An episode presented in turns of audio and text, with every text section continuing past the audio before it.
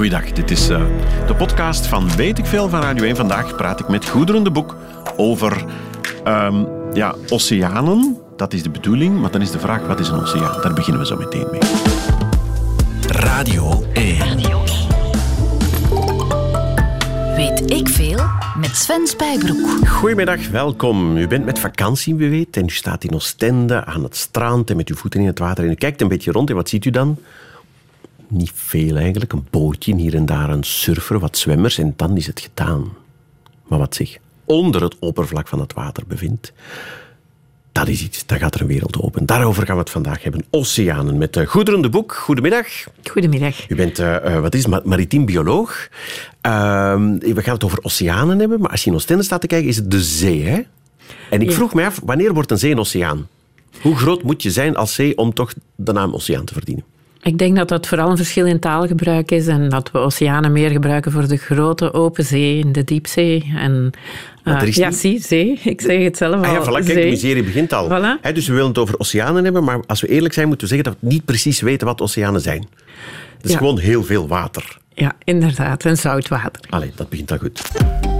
Radio 1. Weet ik veel? Goederen de Boek, uh, professor de Boek. Ik heb u daarnet maritiem bioloog genoemd. En u begon al direct te reclameren tijdens de plaat. Want het moet zijn marien bioloog. Wat is het verschil tussen die twee?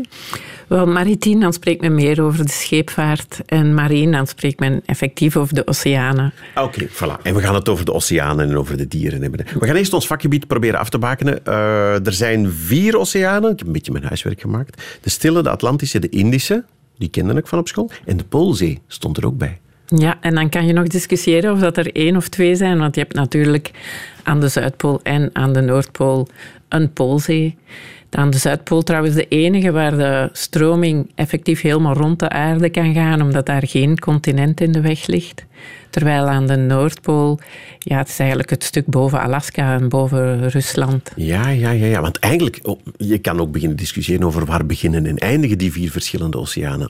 Au fond is het gewoon één grote plas water, toch niet? Ja, maar er zijn wel veel verschillende stromingen die die toch min of meer afbakenen. Wij kennen allemaal de golfstroom die hier in de Atlantische Oceaan uh, tussen Noord-Amerika en Europa uh, beweegt. En zo heb je verschillende golfstromen, ook tussen uh, Amerika en Azië en dan aan de andere kant van de evenaar eveneens. Ja. Nu, dat water en hoe dat beweegt, dat is interessant, maar niet razend interessant, vind ik. Wat, wat dat met ons doet bijvoorbeeld. En wat er allemaal in leeft en zo, van, van dieren en beesten. Dat vind ik wel geweldig. Ik dacht altijd uit mijn kinderboeken dat de oceaan gewoon helemaal vol zit met leven. Ik heb ondertussen begrepen dat dat niet helemaal het geval is. Nee, want natuurlijk, de oceanen zijn enorm diep. Gemiddeld uh, bijna vier kilometer diep. En alleen in de bovenste 200 meter is er voldoende licht om algengroei uh, toe te laten. En ook op vele plaatsen zijn er gewoon niet genoeg voedingsstoffen om die algengroei te ondersteunen. Als je een stroming hebt waarbij er van alles van de bodem opwarrelt, ja, dan is er voldoende voeding voor die algen. Maar als je in het midden van zo'n grote golfstroom zit, dan heb je eigenlijk een soort dode plek. Een woestijn in het midden van de oceaan waar weinig kan groeien. Alrighty, er zijn woestijnen in de oceanen. Ja, zo kan je zeg maar wacht, hè. Dus, dus uh, de, de, het zonlicht valt erdoor hè, en tot een bepaald moment dan gaat het niet meer. Daartussen kunnen algen groeien, dus dat zijn plantjes die rondzweven. Ja. En daar kunnen diertjes zich van voeden en dan kunnen die leven. Ja. Maar u zei, wat is het gemiddeld? Drie, vier kilometer diep. Dus op de bodem is er helemaal niks te beleven. Daar is het helemaal donker, maar het is niet zo dat er niets te beleven is. Want van die algjes die dan opgegeten worden door het zooplankton, en, en, die dan op hun beurt weer... Door, zooplankton? Dat zijn dan kleine diertjes die ook zweven in die watermassa. Plankton zijn dieren? Plankton... Dat klinkt zo plantig, hè? Ja, plankton is eigenlijk alles wat niet tegen de stroom kan inzwemmen. Is dat een wetenschappelijke definitie, professor? Ja, inderdaad. Echt ja, waar? Ja. Dus die kunnen vrij groot zijn. Je kan heel grote kwallen hebben die toch niet tegen de stroming in kunnen zwemmen en die kan je ook onder het plankton Maar, maar welke stroming dan? Dat hangt er toch vanaf of je een hele straffe stroming hebt of... Ja. Of bedoel ze gewoon de getijden? Ehm, nee, nee, de stroming in het algemeen. Maar inderdaad, dat is een beetje Ook dat is voor discussie van Ja, ja. Wat een interessant vakgebied heeft u toch. Het is een beetje vloe, maar goed. Ja, dus dat plankton wordt dan verder opgegeten door allerlei andere diertjes, hè, die groter en groter worden. Soms al meteen door walvissen, hè, die vooral van krill leven. Maar er valt dan heel veel voedingsresten of karkasjes van dieren vallen naar beneden en dan noemt men de sneeuw in de oceaan. En als dat op de bodem komt, zijn er, of tussenin zelfs, wordt dat ook opgegeten door diepzeevissen en andere organismen. En Ja, dan, er bestaan een soort aasvissen dan, die op een of andere manier Ja. de overschot van wat die walvis heeft opgegeten... Ja, en als die walvis zelf naar beneden komt omdat hij overleden is, dan is dat natuurlijk een groot Ah, ja. feest op de Oh, bodem. eten. Voor 100 jaar. Ach god. Dus, want, dus als we op een natuurdocumentaire eh, zo beelden zien van op de bodem en zo, dat, er zit effectief wel leven. Ja, en er zitten tot op zeer grote diepte vissen, tot op kilometers diep. Uh, het is alleen, de densiteit is veel kleiner. Je gaat er geen, honderden, geen scholen van honderden vissen zijn. Het zijn meestal solitaire dieren. Maar bijvoorbeeld als zo'n karkas naar beneden komt en op de bodem komt, binnen enkele dagen is dat... Uh, ja, een krioelen van Ja, ja, leven iedereen daarom daar naartoe natuurlijk. natuurlijk. Ja, ja, want geur is dan heel belangrijk hè, als je niet kan zien. Dus, uh, Geur? ja, Kan je onder water ruiken? ja, ja, ja, inderdaad. Her. Dus vissen hebben een neus, om te Ja, beginnen. ja, ja, absoluut. Ja, Absoluut. interessant. En dan, ru- maar dat is ongelooflijk. Je zou denken dat spoelt weg die, die, door het water. Nee, nee, nee. Ja. nee. Ja, het geur is zeer belangrijk. In, Oké, eh, dan ligt daar zo'n dode walvis, komt iedereen daarop af. Ja. Ja. Die, die, die diepzeevissen die hebben een hele slechte reputatie. Hè? Die, die, die zien er gewoon verschrikkelijk griezelig uit. Dat is waar, maar de meeste zijn maar 10 centimeter groot of, uh, of misschien een halve meter groot in het slechte geval. Ja. En het is pas als je helemaal op de bodem komt, waar dan terug alle voed, allerlei voedsel kan neervallen, dat je terug grotere haaien hebt bijvoorbeeld. Uh, maar degenen die in die tussenlaag liggen, ja, die zijn natuurlijk heel beperkt door hun voedsel. En die blijven relatief klein. Ah ja, dus je hebt de bovenlaag, alles wat wij kennen, en opvissen en opeten en zo, dat soort dingen. Dan een hele tijd niks. En dan zit hier en daar een solitaire Ja, diepzeevis ja. tussen, die het van die sneeuw moet hebben. Ja. En dan op de bodem zitten er bijvoorbeeld haaien zelfs. Ja, Maar, ja. die, maar die zouden, als ze zouden willen, die zouden geen twee, drie kilometer naar boven kunnen zwemmen. Ze zouden dat ongetwijfeld, ongetwijfeld kunnen, maar dat is hun... Ze zouden dom zijn als ze het deden. Ja, ja. Er valt geen eten te rapen. Nee, nee. Ja. Ja. Weet ik veel? Professor Goedroen de Boek, we hebben het over de diepzeevissen gehad daarnet. U wou daar nog iets aan toevoegen? Ja, dat het uh, misschien in die diepzee niet altijd even donker is dat we kennen. We hebben veel uh, dieren die niet alleen vissen, die ook licht kunnen geven. Um, en de bekendste van die diepzeevissen dan zijn degenen die zo'n hengeltje hebben. Ah, die de, voor de hun lantaarnvissen, ja, zo, ja. dat- ja, zo'n antenne met ja, een lampje. Ja, om, Ja. Om hun prooien te lokken. Hè, want Dat is wel slim, Ja, hè? Ja. ja. Daarnet hadden we het ook over algen. Eh, dat deed mij eraan denken. Ik heb ooit eens een professor geïnterviewd en die vertelde van stel dat we het, eh, het hele Amazonewoud zouden kappen, dat zou voor de zuurstof in de wereld geen enkel probleem zijn. Die is 21% en dat gaat altijd zo blijven, omdat de algen in de zee dat kunnen compenseren. ja, daar moet ik toch... uh, Ah, wel, ik dacht, nu je een marinebioloog zit, ik zal toch eens checken. Uh, inderdaad, wat we vaak vergeten is dat de oceaan wel voor 50% van de zuurstofproductie op de aarde uh, zorgt. maar dat, blijft dat is dus... de long van de wereld. Ja, ja, ja. Maar zoals deze week nog in de krant stond, eigenlijk zou er bos bijgeplant moeten worden ter grootte van uh, de Verenigde Staten. En dan zou een groot deel van het klimaatsproblematiek opgelost zijn. Ah, ja? Dus ik zou zeker de bossen die we nog hebben uh, niet afschrijven. Nee, nee, nee, En- er zijn vele ja. goede redenen om die bossen niet te kappen. Ja. Maar, maar zou je die opwarming of, of dat uh, met, met algen kunnen oplossen ook? In plaats van bossen te planten, meer Ja, en daar, algen kweken of daar zo? wordt ook wel naar gekeken van wat moeten we doen om die algen beter te kunnen laten groeien. Kunnen we bijvoorbeeld niet voor bemesting zorgen in die woestijnen waar we het daar net over gehad hebben? Die stukken van de oceaan Ja, waar, niks te beleven weinig, waar weinig voedingsstoffen zijn. Ah, stel dat je daar Ja, met een vliegtuig overvliegt en, en meststof sproeit. ja, maar dat gaat dan over enorme hoeveelheden. Dus dat Ja. is allemaal nog maar in een pril onderzoeksstadium. Je Maar gaat iets zeggen over druppel op een hete plaat. Nee, nee, nee, nee. Ik denk uh, in het geval van het klimaat dat alle beetjes helpen en dat we elk spoor wat we kunnen volgen, zeker uh, moeten volgen Ja. ook. Maar Nu, de opwarming van de aarde, het probleem is niet zozeer dat er een zuurstoftekort zou zijn. Het gaat echt over het feit dat alles opwarmt hè? en dat Ja. die zeespiegel stijgt. Kan, kan die zee dat niet afkoelen?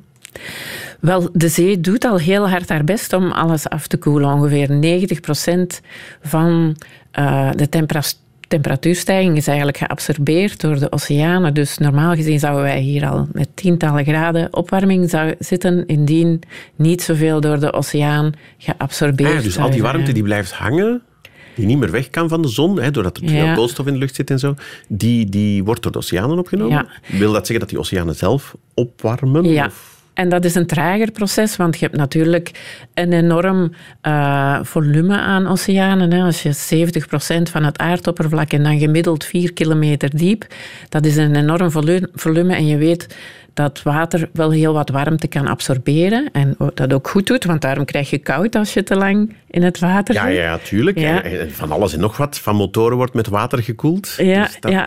eh, Eh, maar stilaan begint dat toch ook wel duidelijk te worden. En eh, dat we nu toch al richting 1 graad opwarming gaan. Dat lijkt niet zoveel, maar ja, oceanen zijn ook stabiele plaatsen. Dus die dieren zijn ook niet gewoon dat er iets verandert. allee, een graadje meer of minder. Is, Ja. dat, is dat voor dat plankton? eh? Eh, dat is natuurlijk een gemiddelde en dan heb je daar een schommeling op en onder. En zo hebben we de laatste jaren gezien dat eh, bijvoorbeeld Groot Barrière-rif echt wel verschillende afstervingsperiodes gehad heeft, bleachingperiodes gehad heeft tijdens de warme zomermaanden, die dan bovenop die algemene stijging van eh, die graad komen. Wat, wat is bleaching? Als het over, voor, tanden ken ik dat, maar voor de oceanen niet. Ja, dan spreken we eigenlijk vooral over de koralen. Eh, koralen zijn eigenlijk verzamelingen van kleine diertjes, kolonies. Hè. Denk zeeanemoontjes in het klein, Ja. die samen een groot rif bouwen, een kalkrif bouwen. En Ah, dat, dat, dat, dat, kalk, dat is niet het skelet van één dier. Wat daar rondhangt met die kleurtjes en zo. nee, eh, over het algemeen niet. Er zijn er die echt individueel zijn, maar de meeste zijn kolonies. Ja? En die bouwen samen een kalkskelet in een bepaalde vorm, afhankelijk Ah. van de soort. Dus dat is een soort onderwater termietenheuvel, moet je dat meer zien. Met allemaal kleine organismetjes die eraan meebouwen. Ja, maar dan, zitten hier de diertjes aan de buitenkant, Ja, niet ja aan de natuurlijk wel. binnenkant. Ja. Oké. En eh, de meeste van die rifbouwende koralen die leven samen met algjes in hun lichaam. Dus niet zomaar bovenop hun lichaam, maar in hun lichaam. En het zijn eigenlijk die algjes die de kleur geven ook aan de koralen. De groenten groeien in hun buik. Ja, ze hebben eigenlijk een eigen tuintje. Die hebben een moestuin ingeslikt en die blijft leven. Ja. Oké, Ja. handig. Hè, perfecte samenwerking, hè, want zij krijgen eh, alles wat ze nodig hebben van die koraaltjes, CO2 bijvoorbeeld, hè, om aan fotosynthese te doen en te groeien. En in ruil krijgt de, het koraalpolypje krijgt suikers en stoffen die door die Of van- gemaakt. Ja, oké. Dus dat gaat geweldig goed, maar als de temperatuur verandert... Ja, dan beginnen die eh, algjes ehm, stoffen uit te scheiden die ook schadelijk kunnen zijn voor ehm, de polypjes en dan gaan ze die uitstoten. En als je er op YouTube filmpjes van zoekt, dat is echt uitspuwen, uitbraken bijna. En eh, dan kunnen ze nog wel een tijdje overleven. Dus het is niet dat alle gebleekt koraal dood is. Maar ze, ze braken hun eigen groentetuin dan en passant ook Ja, uit. ja, En dan hebben ze geen eten meer. ja, ze kunnen met hun armpjes nog wel wat eten vangen uit het water. Oké. Maar eh, na één, na twee weken beginnen ze toch effectief te verhongeren. En tenzij dat ze nieuwe algjes vinden die wel beter tegen die hoge temperatuur kunnen en die ze dan kunnen inbouwen in een nieuwe groentetuin, gaat, gaan ze inderdaad Dood. afsterven. Ja, en, en is de bleaching dan het bleek van het skelet dat achterblijft? En Ja, dat zie je er dan door, Die er bovenop zitten, ja. Ja, ja. Die zijn weg. Ja, en bijvoorbeeld in sommige zones was meer dan 95% van het barrièrerif gebleekt. En in de ergste zones, zones was daarna 60% effectief afgestorven. Dus je ziet dat er nog wel wat speling is. Maar ja, op sommige plaatsen is er nog een vrij goed herstel geweest, maar sommige plaatsen zijn echt Ja. weg. En dat is door de temperatuurstijging. Ja, ja. Als iets verwarmt, dan zet het ook uit. Hè? ja, inderdaad. Is dat met die oceanen ook zo? Worden die gewoon groter? Ja, eh, groter. En ze komen vooral naar boven. Ah ja, want, dat is de enige richting waar ze naartoe kunnen ja, natuurlijk. hè, we denken vaak bij de stijging van de zeewaterspiegel alleen aan het ijs dat smelt en daardoor Mhm. Ja, bij in de oceanen loopt. Maar inderdaad, die uitzetting is ook heel belangrijk. Maar als zo'n volume, pakweg een half procent, Ja. toeneemt in volume, ja, dat is Ja, immens. ja. Hè? Dat moet je aan de kust toch meteen merken. Ja, we beginnen al kleine stijgingen te zien. Hè. Dat, eh, die worden al gemeten. Eh, voor de Belgische kust denkt men dat ongeveer een halve meter tot een meter tegen het einde van de eeuw eh, stijging is. Dat lijkt niet veel, maar kijk met hoogtij, een meter extra water is een groot oppervlak, hè, want het is een heel afgeplat strand. Mhm. Ja, En ook, dan ga je niet meer... je gaat niet kunnen blijven dijken ophogen, want het is niet te betalen. Dan ga je meer moeten gaan naar wat men noemt building with nature. Eh, misschien moeten er wat meer terug overstromingsgebieden aangelegd worden. En ja dat idee van we Ja, zetten een deel van de kust schorren. onder water. misschien moeten we toch nog eens nadenken over dat eiland dat misschien voor de kust van Knokken moet komen om te veel van het Ah, wegstromen van het zand. eh, Persoonlijk zou ik achteruit wijken. Die polders liggen daar toch ook maar te liggen. Dan moet je daar, misschien kan je daar iets mee doen. Als men tegen het einde van de, van, eh, eh, de jaren 200 denkt, hè, 2200, en men denkt aan vijf meter, dan gaan die polders ook wel onder Niet volstaan. staan, Ja. Ja. Oh, u, u vertelt dat zo vrolijk, die doemscenario's. Dat maakt het verteerbaarder. Radio 1. Weet ik veel? De lichaamstaal van de professor Goederen de Boek zegt dat ze het veel, heel leuk vindt om over oceanen te praten. Dat heb je met marinebiologen natuurlijk. Het is ook een onwaarschijnlijk interessant onderwerp. Daarnet hadden we het over het feit dat verticaal, naar gelang je in de oceanen kijkt, het een heel ander beeld wordt. En er waren Ja. zelfs woestijnen ergens Ja, ja. Horizontaal is dat ook zo, hè? Ja. Waar je in de oceaan kijkt, ziet het er plots helemaal anders uit. Ja, absoluut. En het meest productieve deel, en waar, waar je de meeste dieren vindt, is eigenlijk vlak bij ons in de kustgebieden. Ehm, de continenten lopen zo nog een beetje uit in een continentale plaat, waarvan de eerste op sommige plaatsen een kilometer, op sommige plaatsen tot 100, 200 kilometer eh, een, een ondiepe zone is, waardoor dat daar, licht daar tot op de bodem kan gaan natuurlijk en je wierengroei hebt en daardoor ook eh, veel verschillende dieren eh, die daar leven. Een zone ook die heel belangrijk is voor onze visserij bijvoorbeeld. En, eh, Ja, dat is eens zo handig voor die vissers. Dan hoeven ze niet zo ver te gaan. Ja, ja, want als je dus zou doorvissen, ik zeg maar wat 100 kilometer de zee in, Ja. in de hoop van, oh, daar hebben we het kot vrij, daar zou je veel minder vis vinden. Ja, ja, tenzij scholen van die hele grote eh, dieren zoals tonijnen bijvoorbeeld, die wel de open oceanen oversteken en soms even een wandelingetje maken van Noord-Amerika tot in de Middellandse Zee en terug. Oké. Eh, Ja, maar, dan moet je wel het geluk hebben van die onderweg net tegen ja, te komen. die kustgebieden zijn wel eh, zeer belangrijk. Natuurlijk ook de gebieden waar wij het meeste invloed op hebben, hè, met havens en toerisme enzovoort. Ja, dus, dus, ah, want als je daar begint te vervuilen, en dat is wat we doen, hè, want, want Ja. zit je aan de rand van het continent en wordt er van alles de zee gekieperd, dan is dat ook het meest schadelijke op die plek. Ja. Ja, en denk maar aan die stijgende temperatuur. Als je je eh, drankje, je frisdrankje in de zon zet, dan gaat alle gas eruit. Dat gebeurt ook. Mhm. Bij warm zeewater komt er minder zuurstof in. Als er dan nog wat vervuiling bij komt. Ja. Maar het is niet allemaal doemscenario. Dat zijn ook de plaatsen waar we eh, zoveel mogelijk eh, marine reservaten eh, geïnstalleerd worden. Dus een soort natuurreservaten, maar in de oceaan. En daar zien we toch dat het effect daarvan veel positiever is dan men oorspronkelijk gedacht had. En dat eh, tot ver buiten die natuurgebieden, waar eh, bescherming is in verschillende gradaties, Ja. eh, dat men de positieve effecten daar eigenlijk veel verder van ziet. En Wauw, dus er bestaan eh, eh, marine natuurreservaten. Ja, ja, is dat, dat dan klopt. zoals de redders aan de zee? Die hebben zo twee vlaggetjes staan tegenwoordig. Hè? Van, van tussen dit en dit vlaggetje mag je zwemmen. Ja. Is het dan tussen dit en dit vlaggetje mag je niet zwemmen, en niet varen, en niet Ja. lozen? En... Het hangt heel erg vanaf. Er zijn denk, denk ik minstens tien verschillende ehm, beschermings... ehm, Graden? in die, ja, in die reservaten. In sommige mag je zelfs nog vissen eh, met bepaalde hoeveelheden, met bepaalde tuigen. Andere mag, mogen echt alleen maar wetenschappers binnen bijvoorbeeld en niemand anders. Dus daar zit heel veel gradatie in. Maar er dus bestaan plekken van de oceaan die, die afgebakend zijn, Ja, waar bijna paaltjes rond staan, boeien Mhm. ongetwijfeld, om te zeggen, hier mag je niet in.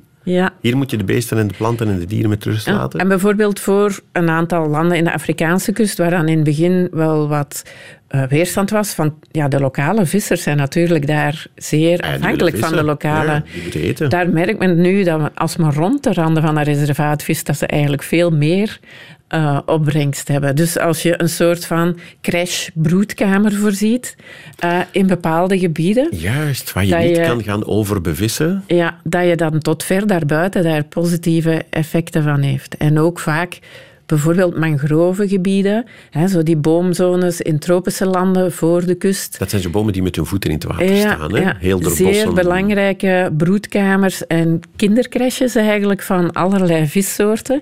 Want die zitten daar beschermd voor de grote rovers tussen die wortels van die bomen. Ja. En eh, bovendien, als we die gaan beschermen, helpt dat ook ons, want die beschermen nu ook tegen tsunamis bijvoorbeeld. Eh, die dempen zeer sterk die eh Oké, ja, je kan je natuurlijk wel niet op het strand gaan liggen in een mangrovenbos. Nee, dat is waar. Dat is waar. Ja, maar, ja. maar kijk, ieder, ieder nadeel heeft zijn voordeel en omgekeerd. Ja. Ja. Radio 1. Weet ik veel? Goed in de boek. Ehm, de oceanen, het water, er hebben we al veel over gehad en de planten en zo, maar de dieren nog niet zo gek veel. Ja, Er, er leven de wonderlijkste vissen. Hè? Absoluut, absoluut. In alle verschillende grootte en vormen. Ja, dat is onbegonnen werk natuurlijk, om het daarover te hebben. Eh, ik zou er eentje willen uitkiezen, omdat we het er net over migraties hadden. En u zei die, die, die tonijnen, hè, die, Ja. die he- heel de oceanen oversteken. Ik kende dat verhaal van de palingen. Ja, Hoewel ik, toen, toen het mij ooit op café verteld is, geloofde ik het niet. Dat de paling helemaal van bij ons hier tot naar... Wat is het? Sargassozee. De Sargassozee, Ja. dat is ergens aan de overkant, Ja. hoogte van Mexico, dacht ik. ja. Ja, daar gaat hij dan kwee... eh, wat is het? Ja, vast seks Paaien. hebben. Paaien is het woord. En dan komen die glasaatjes met de stroming weer helemaal terug. ja, dat klopt. Ja, maar niemand weet wat er onderweg gebeurt. Hè? Nee, nee, en men heeft ook alleen maar die paar gronden eh, gevonden omdat men daar de kleinste glasaaltjes vindt. Want het paaien gebeurt waarschijnlijk op grote diepte. En natuurlijk, een paling heeft niet de juiste vorm om een zenderken aan te hangen. Hè, want vloept is er lang en af. smal. ja. Dus men kan ze al wel een tijdje volgen door eh, van die pop-off zendertjes die na een tijdje loskomen en dan naar Wat zijn pop-off zendertjes? ja, dat zijn eh, kleine zendertjes die dan aan de buitenkant van de vis hangen en die laten na een tijdje los en dan komen die naar de oppervlakte en daar kan men die dan terug oppikken en de data daaruit halen. Want ze trekken blijkbaar ook op vrij grote diepte, hè, tot enkele Ja, en als dat Eh, zendertje die- eraf loopt, dan komt dat bovendrijven en dat geeft dan een signaaltje Ja. wat je met een GPS kan tracken. Ja, ja, met de satelliet zijn, zijn, zijn data door naar Ah de ja, satellieten. ja, ja. Voilà, je moet dat zelfs niet gaan halen om de zee. Nee, nee. Dat is plastic soep, je laat dat gewoon achter. ja, tuurlijk. Eh, en, en dan weten we, wat weten we meer ondertussen? Ja, het bevestigt meer en meer dat inderdaad die eh, trek gebeurt. En men kan ze al volgen tot voorbij de Azoren, denk ik. Dat men ze heeft kunnen volgen, dat ze inderdaad ook wel gebruik maken van de bodemstructuren in de oceaan. En dat ze toch wel ook een beetje op en neer migreren, dag en nacht. Ehm, ze eten die hele tijd niet. Dus ze doen eigenlijk die trek eh, zonder te eten. Als ze aankomen, eh paaien ze. En we gaan er dan vanuit dat ze daar sterven. Ja, Ja, het is een Ehm, beetje een droevig verhaal. Hè? ja dus er zijn veel... dieren- 2000 kilometer zwemmen zonder eten, één keer seks en dan dood. Ja. Ik weet niet hoor. Ze hebben zoveel over voor hun kinderen. Zo kunnen we het ook bekijken. Ja, maar het is ooit ook eens uitgetest, dacht ik. Een Ja. soort van windtunnel, maar dan met water. Ja, ze hebben inderdaad eh, zwemtunnels gehad eh, in Nederland, waarbij men ze een simulatie van de hele trek heeft laten doen, tot 5000 kilometer, om te zien welke dieren het haalden of, en welke niet. Want we zien dat er steeds minder glasaaltjes terugkomen. Ja. Ehm, en dan bleek dat vervuiling in de vetlagen een probleem kon zijn, want natuurlijk teren ze op hun vet als ze zich niet voeden in die periode. Ja. En er zijn ook bepaalde parasieten die meegekomen zijn van Japanse alen, die hun zwemblaas kunnen infecteren en dan geraken ze ook niet meer helemaal Ah, ja, maar dus ook als die paling... Het gaat weer een doemverhaal worden. Als die paling zijn vet vervuild is, hè, of die heeft eh, Ja. eh, wat is het, afvalstoffen binnen, dat wordt in het vet opgeslagen. Als dat terug vrijkomt, als die begint te zwemmen... Ah ja, want die zitten hier soms 10, 20, 30 jaar in de rivieren, hè, dus die kunnen wel een, een beetje op ja, vervuiling opslaan. Ja, ja, ja, ja. En dan geraken ze niet meer en dan, dan, dan ontstaat er palingsschaarste. Ja, ja, ja. Ja, dus de prijs van de paling in het groen gaat eh, drastisch de hoogte ingaan. Ja, wat men nu vaak doet, is eh, de glassen aaltjes afhangen en ze dan verder opkweken. Onder zuivere omstandigheden en kwekerijen en eh, Handje helpen. gecontroleerd. Ja, ja, Ja. ja. Ehm, Fantastisch toch dat ze zo'n migratie kunnen doen. is ongelooflijk. Dat is echt ongelooflijk. Zijn, er zo nog? Tonijn kan dat, paling kan dat? Ja, tonijn. Ja, walvissen, daarvan is dat ook gekend natuurlijk. Maar ja, daar zou je Zo'n ook grote, verwachten. sterke loebassen, die kunnen dat. Andere dieren die heel speciaal zijn, zijn bijvoorbeeld, eh, men heeft onlangs ontdekt dat de Groenlandse haaien, waarvan we eigenlijk alleen maar heel grote individuen kennen, dat die tot 400 jaar oud kunnen zijn. Dus dat die eigenlijk al geboren zijn in de middeleeuwen en nu nog eh, rondzwemmen. Dat is toch... En dat is grappig dat u daarover begint. On- onze, onze webredacteur Ronnie Pringels begon daar vanmorgen tegen mij over. Die zei van ja, die Groenlandse haaien in de middeleeuwen werd verteld of geloofd dat die als volwassen haai gewoon badaf in de zee waren gevallen. Omdat Ja. er niemand ooit een jong heeft gezien van een Ja. Groenlandse En dat is nog altijd zo. We weten niet... We hebben nog nooit een baby Groenlandse haai gezien. Ofwel zoeken we op de verkeerde plaats, hè, want 95% van de oceanen is eigenlijk nog niet Ja, begin maar eens te zoeken, hè. Wat, Ja, 95%? Ja, of we kennen de kustgebieden, hè. En, en ja, de bodem een beetje, hoe dat die loopt, maar alles wat ertussen zit, ja, Ik vind dat wel eerlijk van u als professor marine biologie. Dat u zegt, ja, 95% van mijn vakgebied nog nooit geweest. ja kennen we zegt niet. vaak dat Geen we meer idee. over de, over de maan kent dan over wat er in de diepzee leeft. Hè. Wauw. Maar dus, ofwel zoeken we niet op de juiste plaats, ofwel zien die jongen er anders uit, ofwel hebben ze zich sinds de middeleeuwen niet meer voortgeplant. Dat is eigenlijk ook een optie die waarschijnlijk niet waar is, hè? maar je weet het gewoon niet. Hè? Dit is de la dat zijn de laatste, we zijn de laatste restjes van de Groenlandse haai. Die, die worden nu eenmaal zo oud. Ja. Die zijn aan het uitsterven, maar het duurt nog even. Dus, waars- maar waarschijnlijk zoeken we gewoon niet op de juiste plaats. ja, hoe zou je daar niet. moeten beginnen naar zoeken? U, stel nu, u met uw studenten, we gaan een projectje opzetten. Groenlandse haai. Hoe doe Ja, je dat? ik denk dat je meer en meer inderdaad, eh, nu de technologie vooruit gaat, we zien meer en meer cameraatjes op walvissen, dolfijnen, eh, haaien verschijnen en zendertjes. Hoe zet je dat daarop, een cameraatje op een Groenlandse haai? Ehm, ja, bij het vangen bijvoorbeeld. En, eh, Dan moet je er al eerst een vangen. Je moet Ja. er een vinden. ja, Niet gemakkelijk. ja. Ja, ja, dat gebeurt wel. Hè. Men, eh, het kan bijvangst zijn van visserij.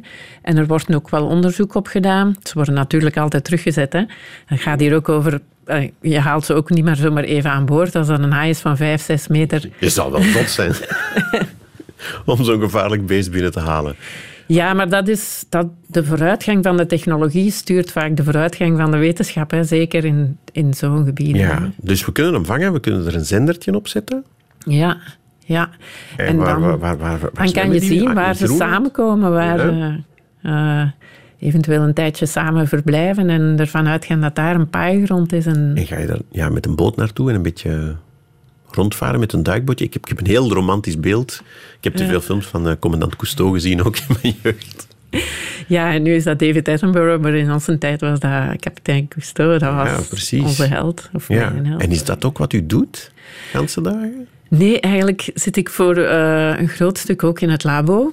En eh, wij kijken vooral naar effecten van veranderingen, zoals bijvoorbeeld die stijgende CO2-waarden, die temperatuurwaarden. Maar collega's van mij zitten wel effectief, die doen effectief zo'n dingen. Ja. Dus die mensen die, die van die 400 jaar ontdekt hebben, die kom ik regelmatig tegen op congressen. En, En dan bent u stik jaloers, want die Ja. mogen wel met zo'n coole boot en duikers en zodiacs. ja, ja, af en toe mag ik ook wel eens buiten hoor. Allee, het doet mij plezier. Weet ik veel? Professor Goederen de Boek, eh, we hebben het over oceanen gehad, een heel uur al ondertussen. U wou nog iets over Nemo vertellen. Ik, ik moet iets bekennen, ik heb de film niet gezien. Ja, dan heb je iets gemist natuurlijk. ja dat is het. Wacht, dat- wacht, ik weet wel dat het een, een clownsvisje is, hè? Ja, een clownfish of anemoonvisjes. Ja. Ook heel intrigerend, omdat zij dan in zo'n anemoontje op die koraalriffen eh, leven en er zelfs niet door gestoken worden. Hè. Andere vissen zouden eventueel opgegeten worden door die anemonen. Heel... ehm, ja, het doet ons ook weer zien hoe saai dat wij zelf zijn, hoe intrigerend oceanen kan zijn. Want eh, eigenlijk had de papa van Nemo had eigenlijk de mama moeten worden nadat de mama opgegeten was. Want een aantal vissoorten... Wacht, wacht, wacht, wacht. Opnieuw. Eh, de mama van Nemo is opgegeten? Ja, dat Ja. weet ik dus niet, hè? Ja. Ja. Oké. En een aantal garnalen en vissoorten kunnen van geslacht veranderen. En gewoonlijk als ze groot genoeg zijn en uh, Wacht, daar... ik voel het al. Dus Nemo is, een, moet, moet zijn mama gaan zoeken. Ja. Hè, want daar gaat allicht wel de hele film over. En u zegt, nee, dat had simpeler gekund. De papa had gewoon de mama kunnen worden. Ja, ja. Die kunnen dat? Ja, die kunnen dat. Uh, er zijn verschillende soorten die dat kunnen. Dus het liedje van Religion van daarnet was misschien toch nog relevant. Ja. Dus, uh, is, is Nemo een jongen of een meisje zelf? Nemo is een jongen. En kan die dat kiezen? Zou die, zou die denken van na een tijdje van, oh, ik wil liever Ja. een meisje zijn? Of, of er zijn Normaal zoveel gezien, jongens... als ze te groot worden, gaan ze makkelijker een vrouwtje worden, omdat je dan veel eitjes kan hebben. Als één van de twee in een paar verdwijnt, hè, want ze leven per, per paardje in zo'n anemoon, dan gaat de grootste normaal het vrouwtje worden. Oké, ja. Dus Ja. Nemo is eigenlijk een soort van transgender. Ja, Visje. en Bruce, de schrikwekkende haai in de serie, als je, je kijkt hoe hij getekend is, dan was hij eigenlijk een meisje. Ja, dat kan, hè. Meisjes kunnen ook Ja, heel ja, ze zijn een paar zijn. onderdelen vergeten te tekenen. Ah, oké. Maar zo kijkt u dan als marinebioloog naar de film natuurlijk. Hier en daar klopt er iets niet. Ik vind het razend interessant. Ik heb ongelooflijk veel bijgeleerd over oceanen. En ik moet zeggen, professor, de boek, ik ben u daar ongelooflijk dankbaar voor. Dat is graag gedaan. Radio 1. Weet ik veel? Niet dat u nu alles weet over oceanen, maar toch al heel veel. Geef toe. Hopelijk iets bijgeleerd. Weet ik veel was dat de podcast. We hebben nog een massa andere podcasts bij Radio 1.